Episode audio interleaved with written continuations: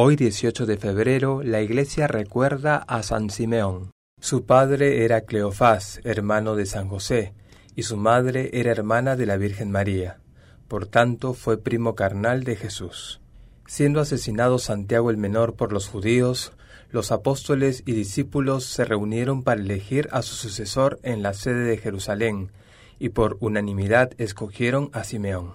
El año 66 estalló en Palestina la guerra civil a consecuencia de la oposición de los judíos a los romanos. En ese momento, los cristianos de Jerusalén se refugiaron con Simeón en la ciudad de Pela. Después de la toma y destrucción de Jerusalén, los cristianos volvieron y se establecieron en las ruinas hasta que el emperador Adriano arrasó con los escombros. Luego Vaspasiano y Domiciano mandaron a matar a todos los miembros descendientes de David, pero Simeón logró escapar. Sin embargo, durante la persecución de Trajano, Simeón fue denunciado como cristiano y descendiente de David, siendo sentenciado a muerte por el gobernador romano Ático. Pidamos la intercesión de San Simeón para ser siempre valientes en el anuncio del Evangelio.